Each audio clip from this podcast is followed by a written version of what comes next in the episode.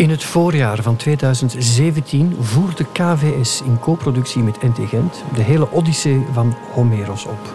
Meer dan 12.000 verzen. U hoort het goed, in een gloednieuwe vertaling van Patrick Lateur. Gebracht door 30 acteurs. Goed voor meer dan 26 uur theater. De voorstelling ging in première in KVS in Brussel en was te zien daarna in Groningen, Rotterdam, Antwerpen en Gent. Het epische verhaal, dat bijna 3000 jaar oud is, werd voor het eerst volledig opgevoerd in het Nederlands. Dit titanenwerk door al die fantastische acteurs willen wij nu met iedereen delen. Ook met u, die er misschien niet bij kon zijn. Daarom dus deze podcast. Week na week zult u hier een nieuwe zang kunnen herbeluisteren, waar en wanneer u daar zin in heeft. De Odyssee van Homeros is onderverdeeld in 24 hoofdstukken. Evenveel letters als het Griekse alfabet, van alfa tot omega. Beginnen doen we dus uiteraard bij het begin. Alfa, zang 1. Odysseus, de held van het verhaal, is afwezig. In zijn paleis op Ithaca dingen maar liefst 108 vrijers naar de hand van zijn vrouw Penelope, die even trouw als wanhopig wacht op de terugkeer van haar man. Twintig jaar lang al is de oorlog voorbij. Zoon Telemachos hangt daar ook rond in dat paleis. Te jong om in te grijpen. Hm. Tot Athena, de godin Athena, hem opzoekt. In de gedaante van Mentes. Daar begint het verhaal.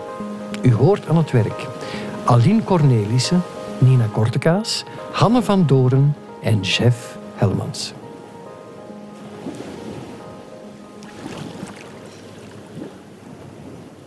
De man van vele listen.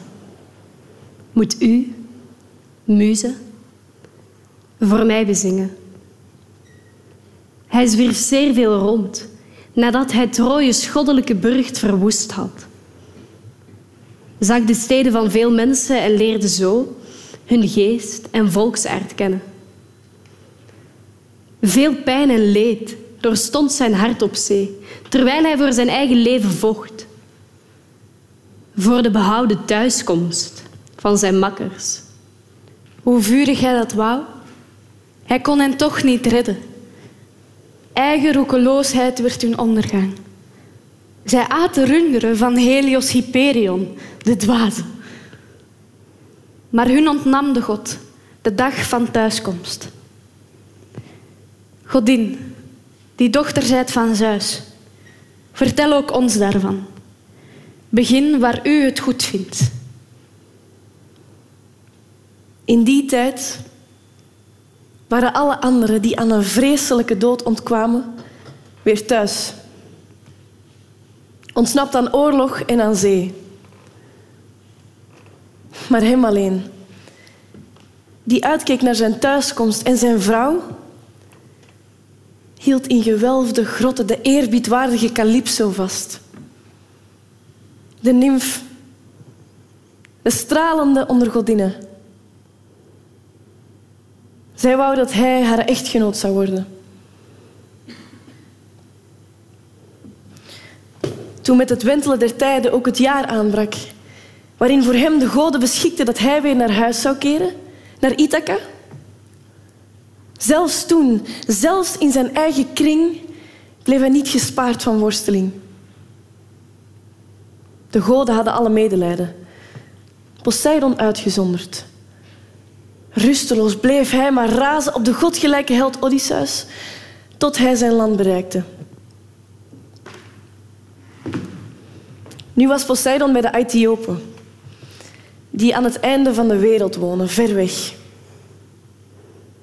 Die Ethiopen zijn verdeeld in twee gebieden waar de zon oprijst en waar Hyperion weer ondergaat. Poseidon zou een hecatombe krijgen van stieren en van rammen. En de god genoot bij hen, gezeten aan de dis. In het paleis van Zeus Olympiër zaten de overige goden samen. Zeus, vader van de mensen en de goden, nam daar als eerste in hun kring het woord. Want bij zichzelf dacht hij toen aan de grote Aegistos, door de wijd en zijd vermaarde Orestes, Agamemnons zoon, vermoord. Dus hem indachtig sprak hij toen als volk tot de onsterfelijke. Toch vreselijk hoe stervelingen makkelijk de goden beschuldigen. Van ons komt alle kwaad, beweren zij. Maar eigen roekeloosheid bezorgt ook aan hen zelf verdriet en leed, ondanks hun lot. Want kijk nu naar Aegisthos. In weerwil van zijn lot was hij gehuwd met Agamemnons vrouw, begeerd door velen. En hem had hij bij thuiskomst omgebracht. Toch wist Aegisthos zelf reeds van tevoren dat hij een vreselijke dood zou sterven. We hadden Hermes naar hem toegestuurd, de Argosdoder, god met scherpe ogen. Hij mocht de held Agamemnon niet vermoorden. Niet dingen naar de hand van Clytemnestra. Want van Orestes zou de wraak uitgaan voor Atreus' zoon, als hij volwassen werd en naar zijn eigen land verlangen zou. Zo duidde Hermes woord. Maar goed bedoeld kon het Aegisthos geest niet overtuigen. Nu boette hij. Voor alles tegelijk. En de godin met fonkelende ogen, Athena, gaf hem antwoord. Onze vader, Kronide, hoog verheven boven heersers, hij kreeg zeer zeker zijn verdiende dood. Ook ieder ander die zoiets verricht, mag zo zijn einde vinden. Maar mijn hart wordt nu gefolterd wegens Odysseus, de onversaagde, ongelukkige. Sinds lang doorstaat hij, ver van zijn verwanten, veel kwelling, op een eiland door de zee omspoeld. Daar ligt de navel van de zee. En op dat boomrijk eiland huist een godheid, de dochter van de kwaadgezinde Atlas, die van de hele zee de diepte kent en zelf de grote zuilen torst die aarde en hemel van elkaar gescheiden houden. Zijn dochter houdt de jammerende en ongelukkige man gevangen. Steeds probeert ze hem met vleiende en zoete taal te bekoren om hem Ithaca te doen vergeten. Odysseus van zijn kant verlangt, al was het maar wat rook te zien oprijzen uit zijn land en wil graag sterven. Olympier, je hart komt niet in opstand. Was Odysseus jou dan niet welgevallig toen hij jou in het wijdse Troje offers bracht bij de schepen van de Danaars? Waarom dan, Zeus, ben jij zo boos op hem? En Zeus, die wolken samenpakt, gaf haar als antwoord. Ach, mijn lieve dochter, wat een woord ontsnapt er aan je haak van tanden. Hoe kan de goddelijke Odysseus naar jij beweert uit mijn gedachten gaan? In wijsheid overtreft hij stervelingen. En meer dan anderen bracht hij de goden, die eeuwig in de wijdse hemel huizen, een offer. Aardschudder Poseidon is het, die zonder mededogen, zonder einde, op hem vertoren blijft wegens de cycloop, die door de schuld van Odysseus zijn oog verloor.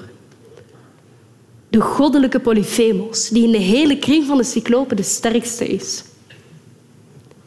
Zijn moeder is de nimf Toosa, die zelf de dochter was van Phorkys, de heerser van de eindeloze zee.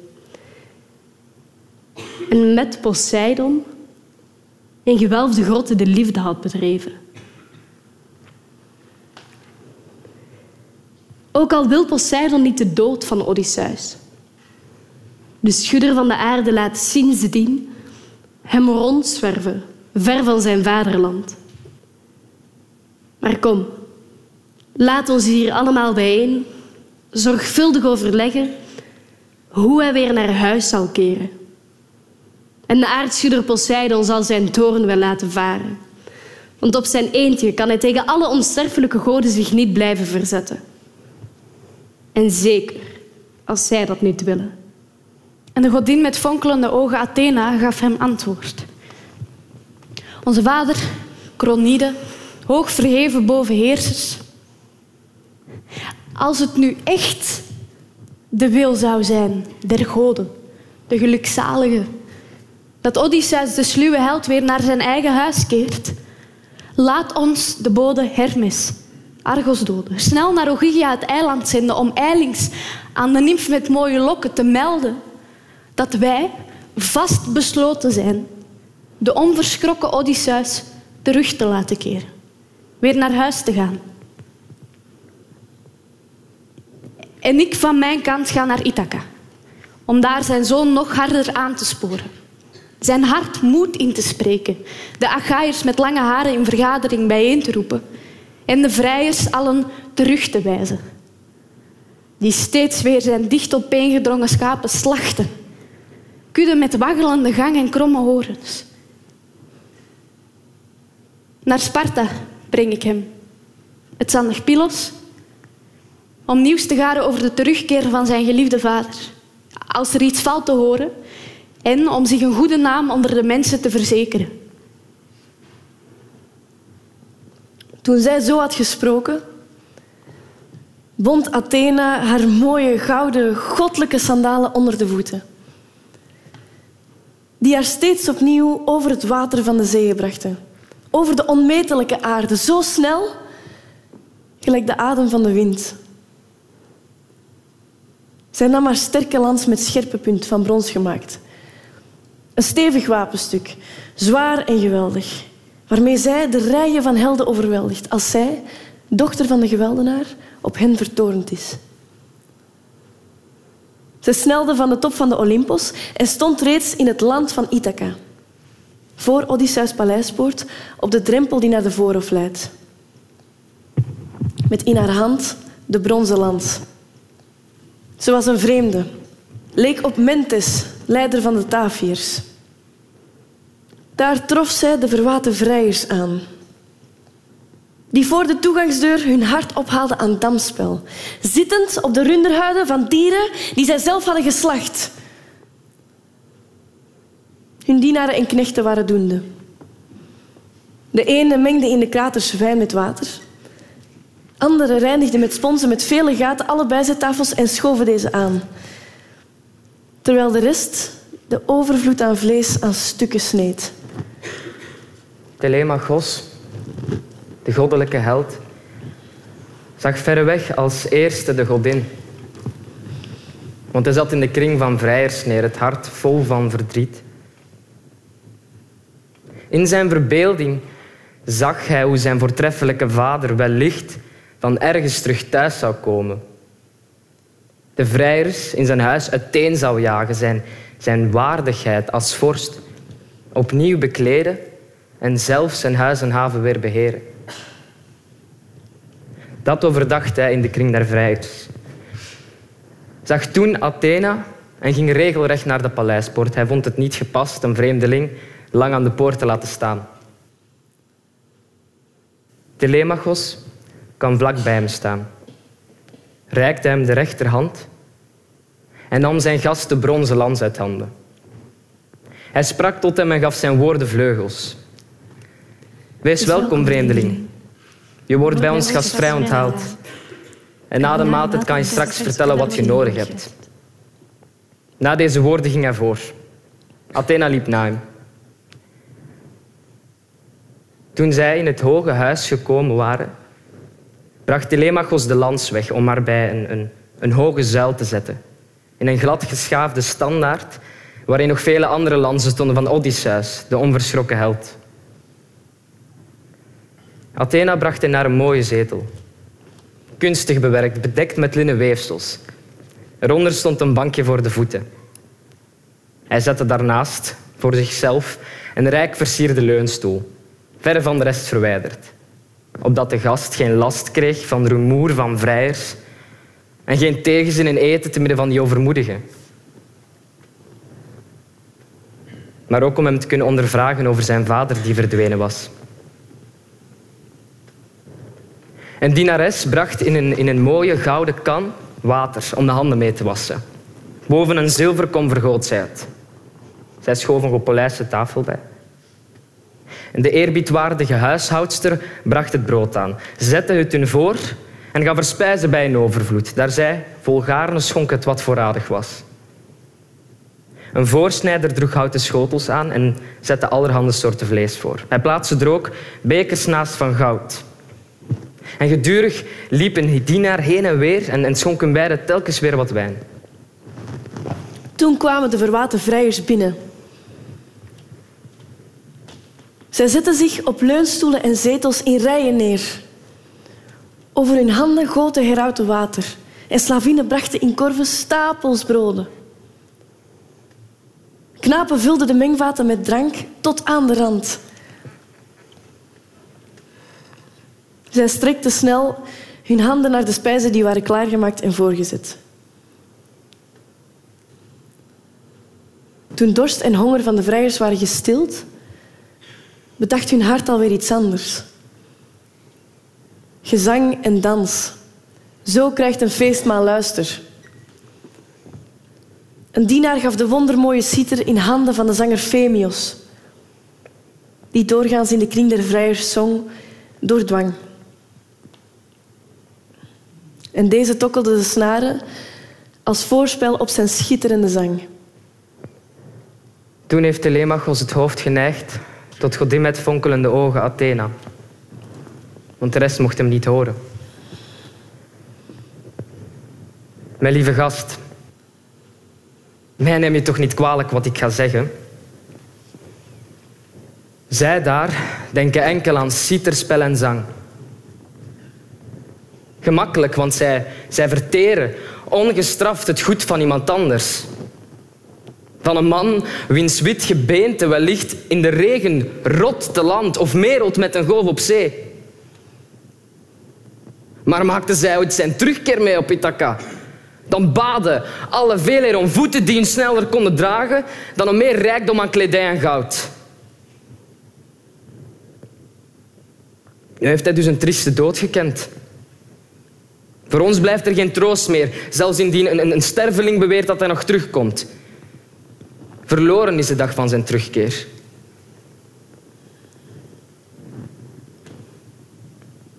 Maar zeg mij eens,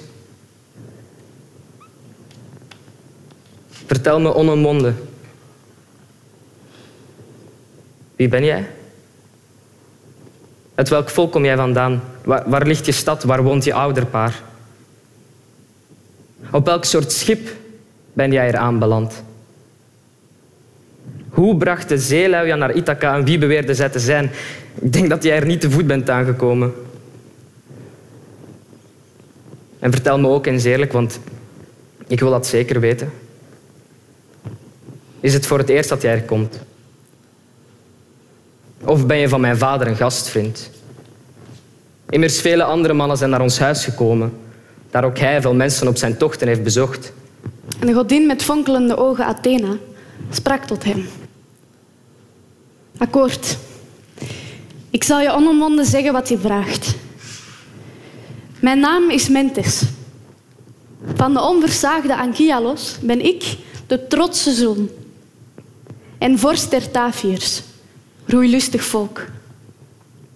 Zoals je ziet ben ik hier met mijn schip en makkers aanbeland tijdens de vaart die mij over het wijnrood zeediep brengt. Naar mensen met een vreemde taal en tongval. Naar Temessa om koper in te ruilen tegen het vlammend ijzer dat ik meevoer. Mijn schip trok ik aan land in Rijtron, haven ver van de stad gelegen aan het bosrijke Neongebergte. We zijn er trots op. Net als onze vaders van oud elkanders gastvrienden te zijn. Ga dat maar vragen aan de oude held Laertes, die naar men beweert niet meer de stad betreedt maar ver weg op het land zijn pijn en leed doorstaat in het gezelschap van zijn bejaarde dienares, die hem zijn drank en spijzen voorzet als vermoeidheid zijn leden overmand, terwijl hij zich over de helling van zijn wijngaard voortsleept.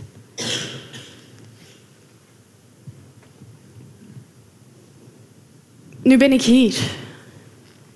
Men had mij verteld dat hij, jouw vader, in zijn land terug was. Maar goden werken hem op zijn terugtocht misschien wel tegen. Toch stierf Odysseus, de goddelijke held, nog niet op aarde. Hij leeft nog steeds. Men houdt hem naar ik denk gevangen, door de wijdse zee omspoeld op een of ander eiland. Het zijn boze en wilde kerels die dat doen. en hem daar wellicht ophouden tegen zijn zin. Nu zal ik jou toch een voorspelling doen. Zoals onsterfelijke het mij ingeven en ik ook denk dat het vervuld zal worden. Ofschoon ik echt geen ziener ben en weinig van vogeltekens weet. Hij blijft voorwaar niet lang meer weg uit zijn geliefde land. Al houdt een band van ijzer hem gekluisterd. Voor zijn terugkeer zal hij iets beramen, want hij is vindingrijk. Maar zeg me eens. Vertel me onomwonden. Ben jij echt zo groot? Ben jij de zoon van Odysseus? Je hoofd, je mooie ogen, wonderlijk is een gelijkenis. Want wij ontmoeten elkaar heel dikwijls vooraleer hij scheep ging naar Troje. Waarheen ook de andere vorsten der Danaars op holle schepen trokken. Maar Odysseus heb ik sindsdien niet meer gezien en Odysseus mij evenmin. En de verstandige Telemachos gaf haar op zijn beurt antwoord. Mijn lieve gast, akkoord. Ik zal het onomwonden zeggen. Mijn moeder zegt me wel dat ik zijn zoon ben. Ik weet het evenwel niet zeker. Nooit erkent een mens vanzelf zijn eigen afkomst. Ach, was ik maar de zoon van een gelukkig man. Die omgeven door zijn eigen goed zijn oude dag beleeft. Maar nee, nu je mij dat vraagt. Mijn moeder zegt dat ik zijn zoon ben. De zoon van wie de ongelukkigste van alle sterfelijke mensen is. En de godin met fonkelende ogen, Athena, sprak tot hem.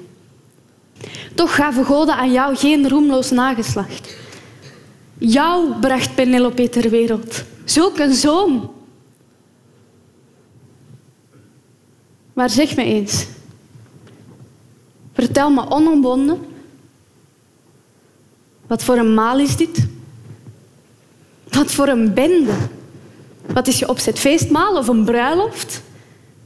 Dit is geen maal waar elk zijn inbreng heeft. Me dunkt dat zij baldadig en brutaal hier brassen in jouw huis. Een grote schande. Een ergernis voor een verstandig man die binnenkomt en hen zo bezig ziet. En de verstandige Telemachos gaf haar op zijn beurt antwoord. Vreemdeling, daar jij dat weten wil en het mij vraagt. Ooit moet dit huis vermogend zijn geweest en onberispelijk zolang die man nog in het land was. Met hun boze plannen wilden de goden evenwel iets anders. Zij maakten hem meer dan wie ook onvindbaar. Want om zijn dood zou ik niet zo bedroefd zijn als hij, als hij in het gebied van de Trojanen gesneuveld was, te midden van zijn mannen. Of in de armen van verwanten toen de strijd gestreden was. Dan had hij wel van alle, alle Danaars een grafheuvel gekregen had hij voor de tijd die komt een grote roem verworven voor zijn zoon. Haar pijen rukten hem nu roemloos weg. Hij is verdwenen, spoorloos en onvindbaar en liet mij achter in verdriet en pijn. Ik zucht en jammer. Niet om hem alleen, de goden zonden me nieuw leed en pijn. Want alle vorsten die de macht bezitten over de, over de eilanden Dulichion en Same en het bosrijke Zakynthos, ook al wie op het rotsige Ithaca regeert, zij dingen naar mijn moeders hand. Verteren het vermogen van ons huis. Het hatelijke huwelijk wijst zij niet af, maar een besluit kan zij niet nemen. Zij vreten maken mijn bezit kapot. En weldra ruiten zij ook mij uiteen. Door woede aangestoken sprak hem Pallas Athena toe. Ach, je hebt wel een groot gemis aan de verdwenen Odysseus. Want hij zou aan de schaamteloze vrijers de handen slaan. Stel dat hij nu terugkwam en met zijn helm en schild en zijn twee speren post vatten bij de poort van zijn paleis. Al even sterk als ik hem voor het eerst bij ons in alle vrolijkheid zag drinken. Op zijn terugweg van bij Ilos. zoon van Mermeros. Die woont in Ephyre. Ook daar kwam Odysseus op zijn snelschip. Hij was op zoek naar mannenmoordend gif om het te strijken op zijn bronzen pijlen. Uit vrees voor de onsterfelijke goden gaf Ilos hem het gif niet. Maar hij kreeg het van mijn vader, die veel van hem hield. Mocht Odysseus zo sterk de strijd aangaan met deze vrijers, alle wachten dan een snelle dood en bitter huwelijk. Maar het ligt wel in handen van de goden of hij terugkeert in zijn huis en wraak neemt of niet. Jou spoor ik aan te overleggen hoe je de vrijers uit je huis zal drijven. Kom, luister nu. Sla acht op wat ik zeg. Roep morgen vroeg de helden der Achaiërs naar de vergadering. Spreek allen toe. De goden mogen jouw getuigen zijn. Beveel de vrijers weer uiteen te gaan, elk naar zijn huis. En wat die moeder aangaat, verlangt haar hart weer naar een huwelijk.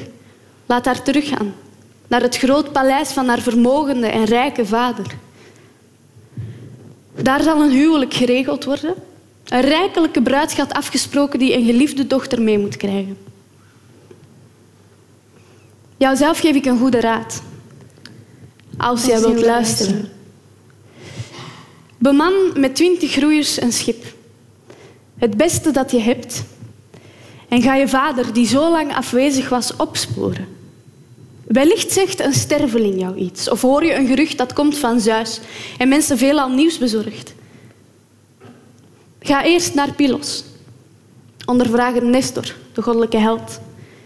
En ga vandaar naar Sparta, naar de blonde Menelaos. Van de Achaïs met het bronzen panzer kwam deze toch als allerlaatste thuis. Wanneer je hoort dat je vader leeft en weer naar huis zal komen, houd je het nog wel een jaartje vol. Hoezeer je ook gekweld wordt. Maar hoor je dat hij dood is, niet meer leeft, kom weer naar uw geliefde vaderland. Werp hier voor hem een grafterp op. Bewijs hem met gepaste pracht de laatste eer en geef je moeder aan een andere man. Als je dat hebt volbracht en uitgevoerd, dan moet je in je hart en geest bedenken hoe je de vrijers in je huis zult doden. Met list of open strijd. Jou als een kind gedragen past jou echt niet meer. Die tijd ben jij ontgroeid. Heb je dan niet gehoord wat voor een roem de edele Orestes bij alle stervelingen heeft verworven toen hij zijn vaders moordenaar gedood had? De valserik Aegisthos, die zijn allen vermaarde vader doodde. Vriend, ook jij moet sterk zijn. Je bent mooi en reizig, zie ik. Dan spreken mensen later goed van jou. Ik keer nu weer naar mijn snelvarend schip. En naar mijn kameraden, die wellicht vol ongeduld op mij zitten te wachten. Let op jezelf. En neem mijn woord in acht.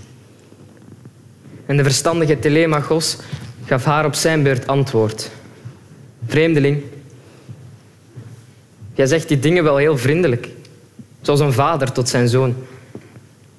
Vergeten zal ik dat nooit. Maar kom, hoewel je haast hebt te vertrekken, blijf nu even hier. En neem een bad. Verkwik je met een maal.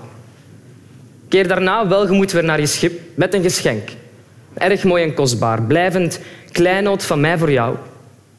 Een aandenken dat goede vrienden aan hun vrienden schenken.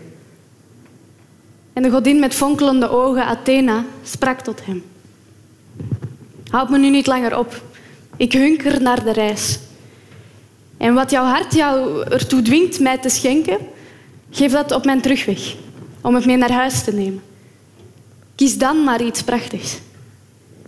Je krijgt in ruil iets wat de moeite waard is. Athena, met de fonkelende ogen, ging na die woorden weg. En als een vogel vloog zij omhoog, doorheen het open dak. Ze had zijn hart weer kracht en durf gegeven. En meer doen denken aan zijn vader, meer dan vroeger.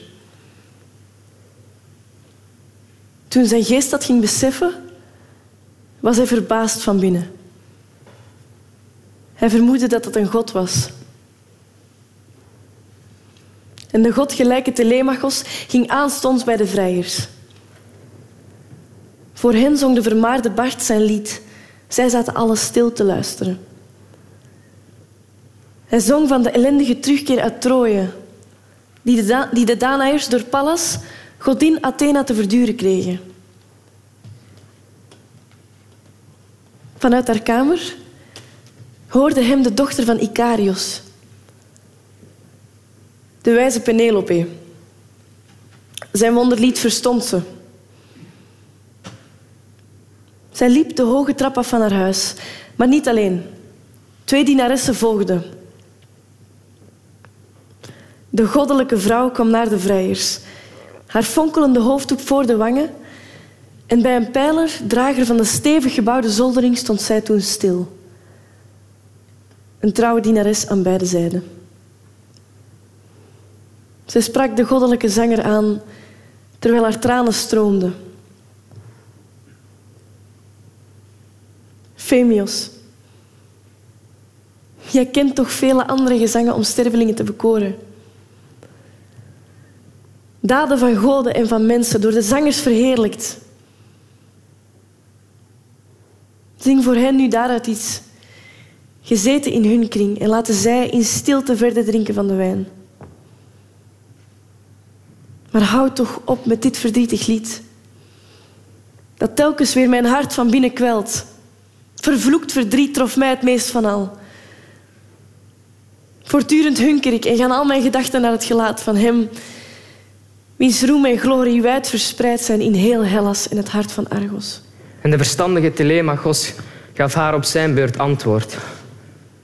Ach, mijn moeder, waarom misgun jij onze trouwe zanger ons te vermaken zoals zijn geest het hem ingeeft? Niet de zangers dragen schuld, maar naar ik meen is, is, is schuldig die naar believen on, onheil zendt naar mensen. Het ras dat granen eet naar iedereen. Hij moet het dus niet kwalijk nemen dat hij droevige noodlot der Archaïers bezingt. Want mensen roemen toch het meest het lied dat hun heel nieuw klinkt in de oren. Laat dus je hart en je geest erin berusten te luisteren naar zo'n gezang. In Troje verloor niet enkel Odysseus de dag van de terugkeer. Tal van anderen verloren er al evenzeer het leven. Kom, ga terug naar je kamer en hou je bezig met je eigen werk. Je weefraam, je spinrok. En beveel je dienaressen weer te werken. Het woord te voeren past de mannen. Alle die Troje voortbracht, maar het meest nog mij. Want mij komt het gezag toe in dit huis. Toen ging zij vol verbazing weer naar boven. Zij nam Telemachos verstandig woord ter harte. Met haar dienaressen trok ze naar haar kamer. En daar weende zij om Odysseus, haar lieve echtgenoot. Tot de godin met fonkelende ogen over haar oogleden een zoete, zoete slaap wierp. Maar in de schaduwrijke mannenzaal lawaaiden alle vrijers. Elkeen wenste het bed te delen met Penelope. En de verstandige Telemachos begon als volgt te spreken in een kring. Toch grof. Hm? De arrogantie waarmee jullie nu dingen naar mijn moeder zand. Maar laat ons eerst genoegen scheppen in het maal, hm? zonder al dat geschreeuw. Kijk, dit is pas mooi. Een Bart als deze te beluisteren, een zanger met een stem als die van goden. Wij komen morgen in de vroegte allebei in een vergadering. En daar wil ik je onomwonden en met nadruk verzoeken mijn paleis al te verlaten. Maak maar ergens anders werk van je festijnen. Verteer maar jullie eigen eigendom en wissel daarbij steeds opnieuw van huis. Maar lijkt het jullie beter en voordeliger het geld en goed van, van één man ongestraft ruïneren? Maak het dan maar op. Ik zal de goden die onsterfelijk zijn aanroepen als getuige in in, in de hoop dat, dat Zeus vergelding voor die daden brengt. Ik wens dat jullie daarna zonder enig zoengeld het leven laten in mijn huis. Zo sprak Telemachos. En alle beten zich op de lippen uit verbijstering omdat hij onverschrokken had gesproken. Antinos, het bijtjes zoon, sprak hem op zijn beurt aan. Zijn de goden zelf Telemachos? Jouw rempel zo doen spreken uit de hoogte? Onverschrokken. Ik hoop dat Kronos zo jou niet tot vorst maakt van Ithaca omgeven door de zee, terwijl het wel je vaders erfstuk is. Antinos, zal jij echt boos zijn om wat ik zal zeggen? Want ja, ik ben bereid dat koningschap op mij te nemen wanneer Zeus het schenkt. Of denk je echt dat dit het slechtste is wat mensen overkomt? Nee, vorst zijn is geen slechte zaak. Zijn, zijn huis wordt spoedig rijk en zelf krijgt hij meer aanzien. Maar akkoord, op Ithaca, omgeven door de zee, zijn er wellicht nog andere vooraanstaande bij de Achaïers. Jonge en ook oude, van wie er wellicht iemand vorst zal zijn, nu Odysseus de goddelijke dood is. Maar ik zal meester zijn van mijn paleis en van de dienaren die Odysseus, de goddelijke held, mij gaf als buit. Eurymachos, de zoon van Polybos, gaf op zijn beurt Telemachos als antwoord. Akkoord, Telemachos. Het ligt in handen der goden wie van de Agaïers vorst wordt op Ithaca omgeven door de zee. Je kan zelf houden wat je hebt en heer zijn in je eigen huis. Ik hoop dat nooit, zolang er mensen zijn op Ithaca.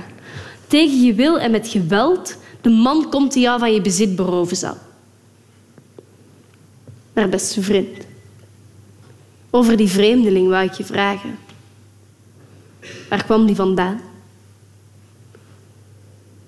Op wat voor land van afkomst is hij trots? Waar woont zijn ras? Waar ligt zijn vadergrond? En bracht hij nieuws over je vaders thuiskomst? Of kwam hij hierheen voor zijn eigen zaken? Hij sprong plots op, was weg en bleef niet eens om zich bekend te maken. Voor de rest geleek hij uiterlijk niet op een arme. Eurymachos, over de thuiskomst van mijn vader koester ik geen verwachtingen.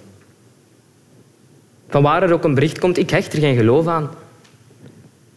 Ik geef niet om een godspraak die mijn moeder toevallig opvraagt bij een waarzegger die ze naar haar verblijf heeft laten komen. Uit Tafos is die vreemdeling afkomstig. Een gastvriend is uit mijn vaders dagen. Zijn naam is Mentes. Van de onversaagde Anchialos is hij de trotse zoon en vorst der Tafiërs, roeilustig volk. Zo sprak Telemachos. Maar hij begreep dat het om de onsterfelijke godin ging. De vrijers gaven zich vol vrolijkheid weer over aan bekoorlijke gezangen en dans. Ze bleven tot de avond viel. Het avondduister trok over het feest. Toen ging één ieder rusten in zijn huis. Telemachos trok naar de mooie voorhof, het hoofd gevuld met overwegingen, en zocht zijn bed op in zijn slaapvertrek. Een hooggelegen kamer opgetrokken op een rondom verdedigbare plek. Met aangestoken fakkels vergezelde hem Eurycleia, trouw van hart, de dochter van Ops, die zoon was van Peisenor. Laertes had met eigen middelen haar in de fleur nog van haar jaren ooit gekocht in ruil voor twintig runderen. Hij eerde haar in zijn paleis zoveel als zijn geliefde vrouw, maar deelde nooit met haar het bed. Hij wou zijn vrouw niet boos zien. Met aangestoken fakkels ging zij met hem mee. daar zij van alle dienaressen altijd het meest van hem gehouden had en in zijn kindertijd zijn voedster was. Hij opende de deuren van zijn stevig gebouwde kamer, ging daar neerzitten op bed en trok zijn zachte giton uit. Hij gaf die aan de wijze oude vrouw. Zij streek de opgevouwen giton glad en hing die aan een haak, vlak naast het bed, opzij voorzien van gaten voor de zeel. Met het handvat van zilver trok zij achter zich de deur dicht en schoof de grendel met de riem ervoor. Daar overwoog Telemachos, gehuld in schapenwol, de hele nacht de reis die hem was aangeraden door Athena. Deze podcast is een samenwerking van KVS, Radio 1, uitgeverij Atheneum Pollak en Van Gennep en vertaler Patrick Lateur. In 24 afleveringen hoor je hier de volledige odyssee van Homeros, waar en wanneer jij dat wil. Meer informatie vind je ook via kvs.be en natuurlijk ook radio1.be.